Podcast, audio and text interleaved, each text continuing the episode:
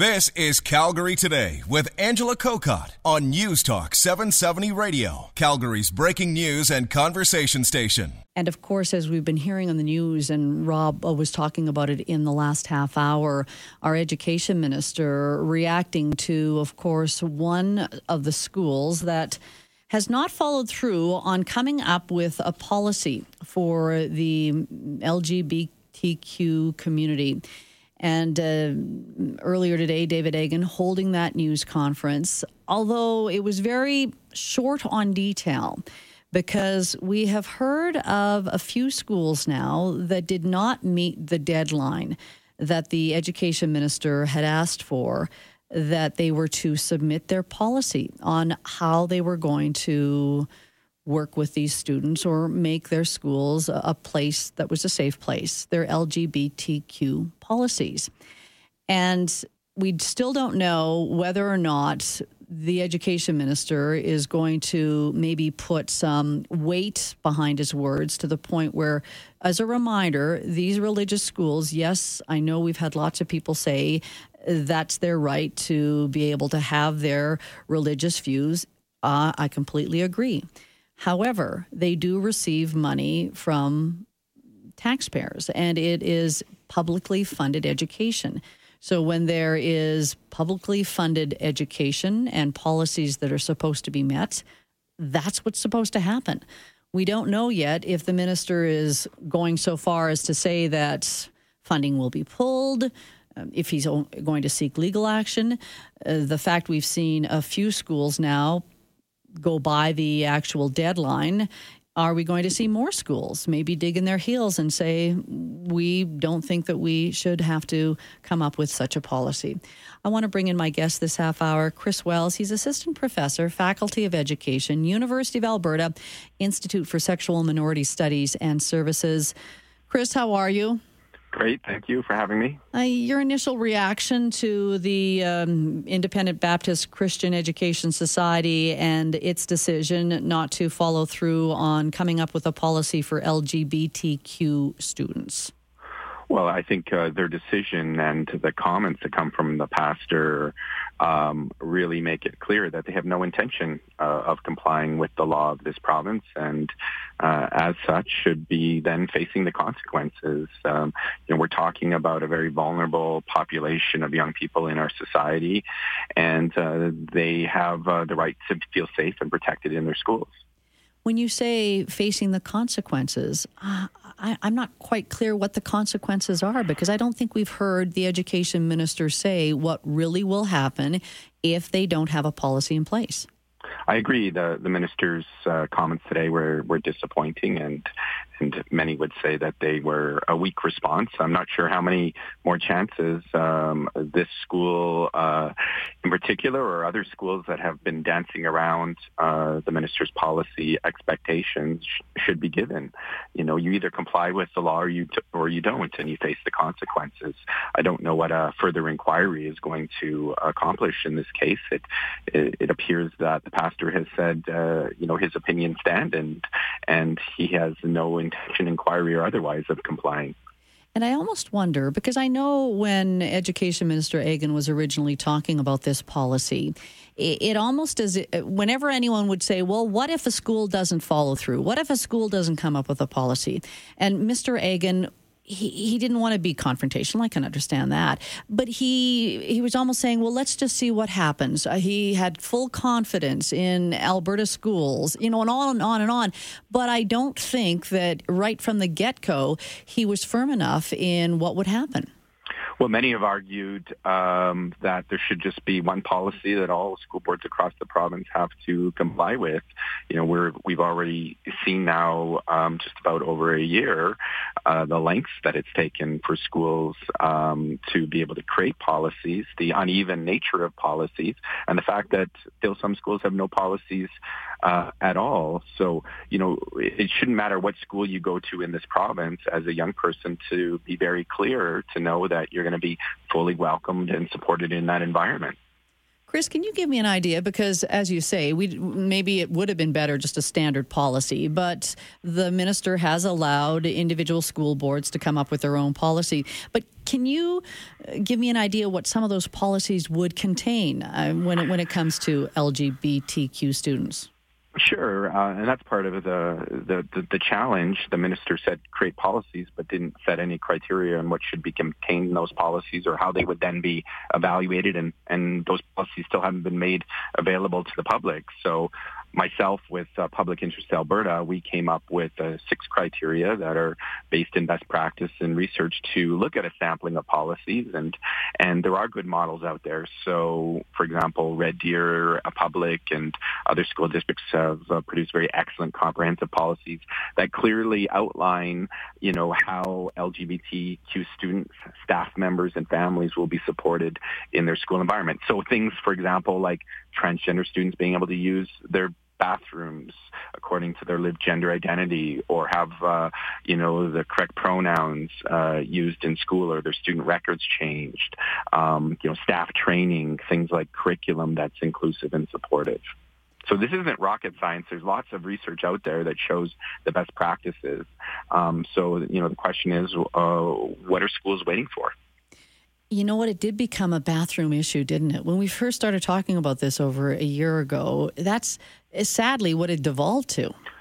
That, well, that was it, and it was the case of Edmonton Catholic schools, and and uh, uh, you know a seven-year-old uh, child being able to go to the bathroom according to their gender identity, and and a year later, Edmonton Catholic schools has produced a worse policy uh, than they, they started with, and that was with um, you know tens of thousands of dollars being spent um, through a special consultant that was hired by the minister, and and arguably they've regressed, not uh, progressed. So you know, really, what isn't this inquiry going to do for this um, you know uh, private school that is perhaps the most vocal and flagrant in disregard of not only the minister's directive but human rights legislation in our province.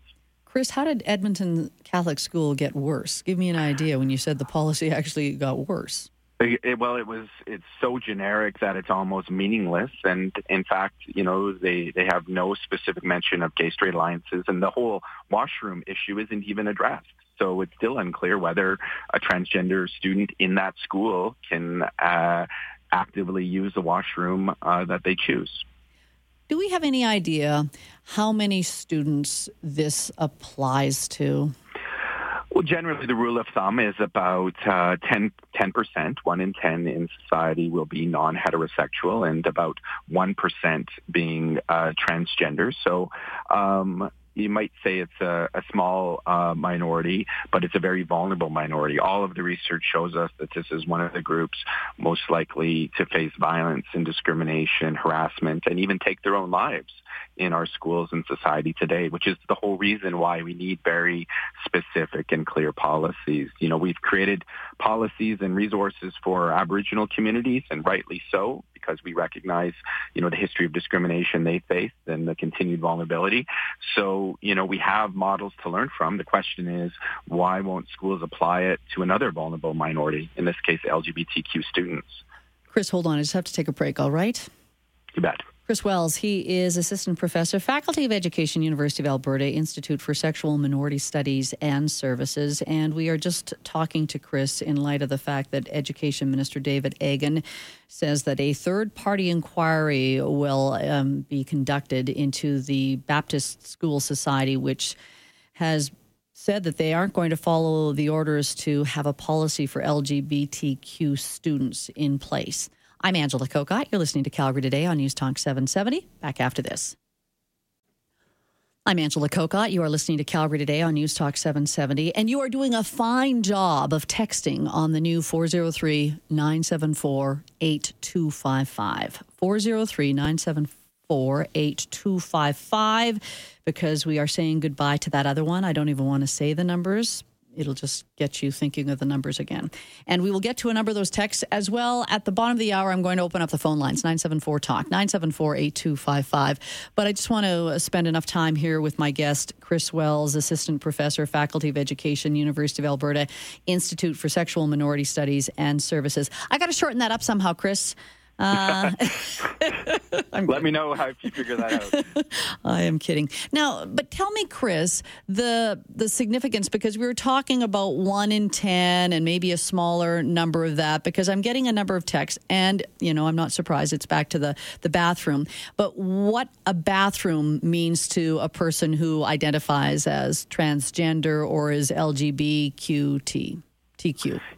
Yeah, it, it, well, it means certainly, you know, uh, validation and respect for, you know, who they are and how they self-identify. Uh, and, you know, it also addresses, uh, you know, health and safety concerns. Uh, you know, some of these young people, they don't even uh, go to the bathroom in their schools because, you know, they're not allowed to go to the bathroom that aligns with their gender identity or they don't feel safe going to the bathroom. So they, you know, they try to hold it as long as they can um, until they get home. And, you know, that uh, actually causes medical complications um, as well. And, and it's just not the transgender students who benefit from, uh, you know, gender inclusive bathrooms. You know, there's uh, bathrooms are often unsafe for uh, many students. So this is why we say that um, you know we should uh, be looking at uh, the way that we're building schools and and the way that we retrofit schools to be inclusive for for more people. And I know we'll probably talk more about the bathroom issue when I say goodbye to you at three thirty. But I, I wanted to just touch on that part. I want to go back though to the GSAs, and I, and I'm throwing around a lot of acronyms. And I remember even when we started this conversation a year ago, I'd have listeners saying, "What, what do you mean LGBTQT?" uh, GSA. So let's be clear with our acronyms. Tell me LGBTQ, what it stands for. Sure. Lesbian, gay, bisexual, transgender, queer questioning students. That's the short acronym. And GSA? Gay Straight Alliance or um, QSA, which is also Queer Straight Alliance. And so those are um, student-based clubs um, where um, students and teachers can come together to talk about sexual orientation, gender identity uh, issues in their schools. Now, the last government, they thought they made the right decision in saying, "Yeah, we'll go ahead with GSAs." However, schools have to can have the have these clubs off school property, correct? Was that what the the original trying to um, allay the concerns of people in that community?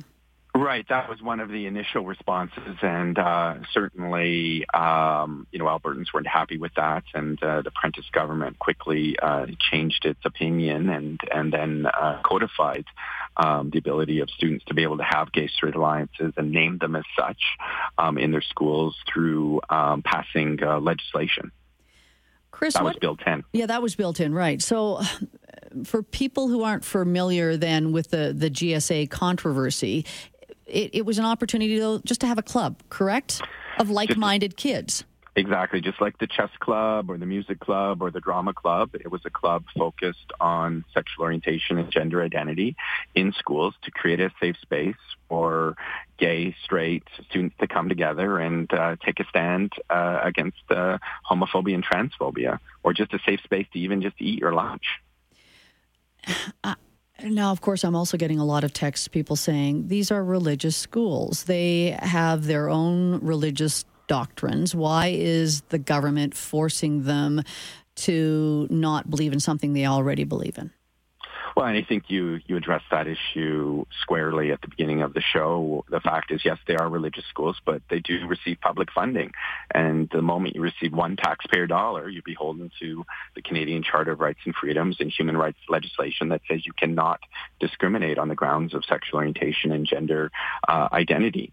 So, you know, if you don't like the law, then don't take the funding is uh, the, the simple answer and create, uh, you know, your own schools. Um, but, um, you know, it's the same as, uh, you know, the marriage equality arguments. Marriage is a public institution. You can't discriminate and say this group has the right to get married and this group doesn't. This group has the right to have a student club and this group doesn't. Yeah. I wonder if what have you seen in the past year as this has become top of mind? It's become a, a bigger conversation. Has this been a positive for for kids in that community, or has it been a negative? Oh, I think it's been a great, great positive. Um, you know, in fact, the vast majority of schools um, have been producing, uh, you know, good policies. They've been engaged in professional development. Um, you know, they've been uh, starting gay straight alliances. Uh, they've been um, supporting their staff members and welcoming LGBTQ families. Um, it's just uh, still a few uh, resistant uh, school districts and, in particular, individuals um, within those districts that um, uh, do not want to do this work, and I think still largely do see this as an issue of religion and morality and and sitting in judgment over others, rather than uh, about um, health and safety in schools that should include everyone, regardless of how they identify. You know, supporting LGBTQ students doesn't take away you know the rights of uh, any other students. It increases um, you know safety and inclusion in our schools. You mentioned that Edmonton Catholic School, their policy probably went from bad to worse. You did say though Red Deer's public system is that the one that you said was uh, did a great job of coming up with a policy. Yeah, and uh, that's sort of what we said was an A plus uh, policy, a good uh, template for others to follow, because you know it was engaged in a in a process of consultation. It's very detailed and specific uh, in terms of what the responsibilities of schools uh, are, and you know it, it doesn't uh, leave it up to any guesswork, and it shows that the district is firmly um, behind um, supporting all students and staff, no matter how they identify, and that includes includes, you know, on the grounds of sexual orientation and gender identity. Kris, I appreciate your time on this.